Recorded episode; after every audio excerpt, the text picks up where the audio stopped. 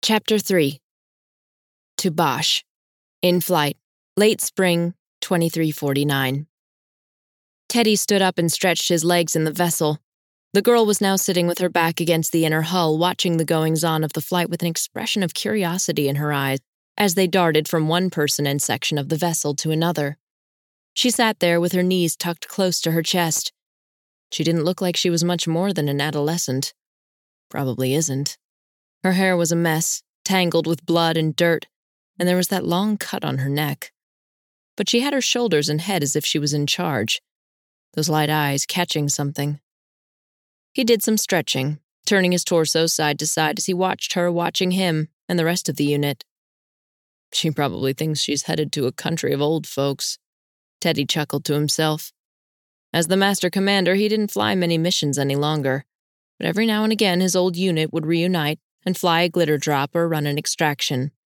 If his compatriots honestly confessed their ages and did the math, the mean age of this vessel's crew was about 50, a good 20 plus years older than the average age of the units under his command. But it was important to get out and experience the working end of his mandates and projects. It helped him keep his head in the game, he reasoned, but knew he did it for the adrenaline rush. He also loved to fly, and he loved Bosch vessels like this one, Unlike the airships of other countries, Bosch vessels could take off and land both on land and in the water, an innovation that developed as the Bosch pirates moved from marauding to the business of glitter trading. He looked about him at the efficient, sleek cockpit. The familiar helm was in the center front with his pilot's seat and the seat for his navigator. Off to either side, his gunners each had a seat next to their weaponry instrumentation.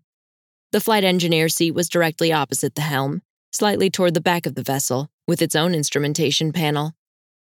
This seat was unoccupied, and Teddy sobered as he thought about his FE, George Cayley, who had died late last summer. The unit had agreed to let his seat sit empty on these larks. The far back of the vessel was for product, though there were smuggling compartments throughout the hull. There was also a small seat folded onto the inner hull for times when a passenger was on board. Teddy unlatched this and opened it, then he turned his attention back to the stowaway. The girl had eaten the fruit and crackers the unit members had scrabbled together.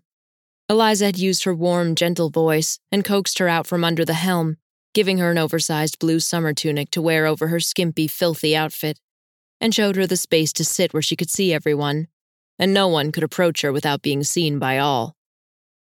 Teddy walked over to where this Kat Wallace sat and lowered himself to the floor to sit in front of her.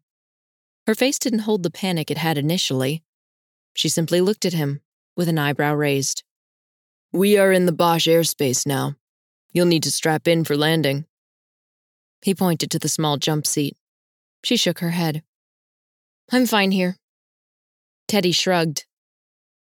I don't think you'd put yourself through all that you did to get here, to end it by being bounced on the ceiling by a rough landing.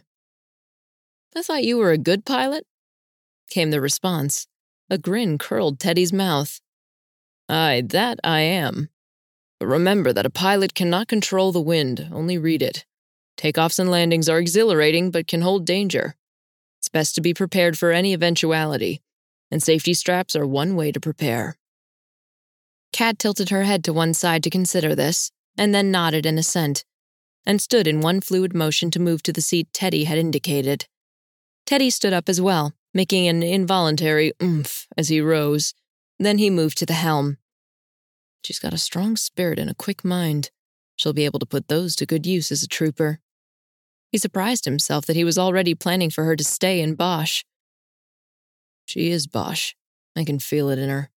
Her eyes tell the story. Closing in on the battalion airfield, Teddy. Mateo Robertson, Teddy's navigator, alerted him. Mateo was close to 60 and his face was a deep ebony color. He was no longer the trim figure he had been in his prime, but he was still the best navigator Teddy knew. Nice and smooth for the girlie, Teddy thought. Let's show her what a good pilot can do.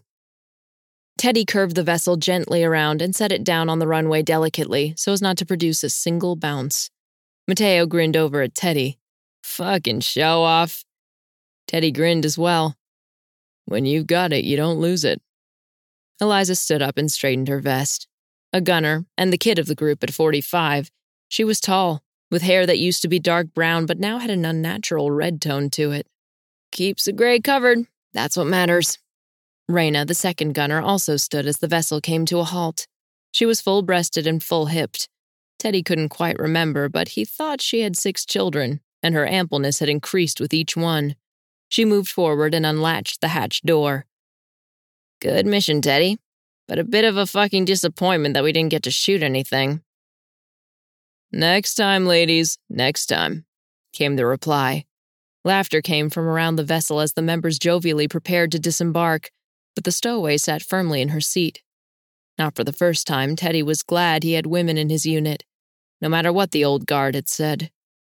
Liza, Ray, could you two wait a moment? Teddy asked as he looked at the young woman.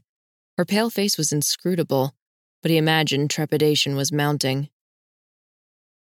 Sure, Teds. But for fuck's sake, what is Miriam going to say? Rayna came over and looked at the girl, who looked back warily. Teddy shrugged. Now that's a real good question. She's a fucking saint, Rayna posited. That she is, Teddy agreed, still looking at Kat. Teddy had made the two comms as they had discovered the thrall. What he was planning was not the typical protocol. The Bosch system had the immigrant center for all non Bosch that arrived on the island. Usually, the immigrant would stay there for a few weeks until they were either approved for residency or arrangements were made to return them to their homeland. But once Teddy had seen this young woman's eyes, he knew that Miriam was going to be needed to midwife the pain from her and put her on the road to healing. And he also knew that, selfishly, he wanted to keep her close. There was just something about her that felt like family. So he made the comm to Miriam, who, while astonished, agreed to prepare their house for an extended guest. And the second was to Betsy, his executive secretary, who readily agreed to bring her large, comfortable vehicle around to pick them up. But you always walk home from base, MC, she had said. Usually, but today I picked up a package that needs some special handling. He took a breath and approached the jump seat. We're here. In Bosch? Teddy said gently to her. My secretary is outside with the vehicle. She'll take us to my house. Miriam is waiting for you there. Kat nodded and undid her seatbelt. She stood and walked toward the open hatch with Teddy staying a respectful distance from her, and Eliza and Rayna standing reassuringly at either side of the hatch. Kat stopped at the edge of the opening, lowered her head, and looked out onto the airfield where a large blue vehicle was just pulling up.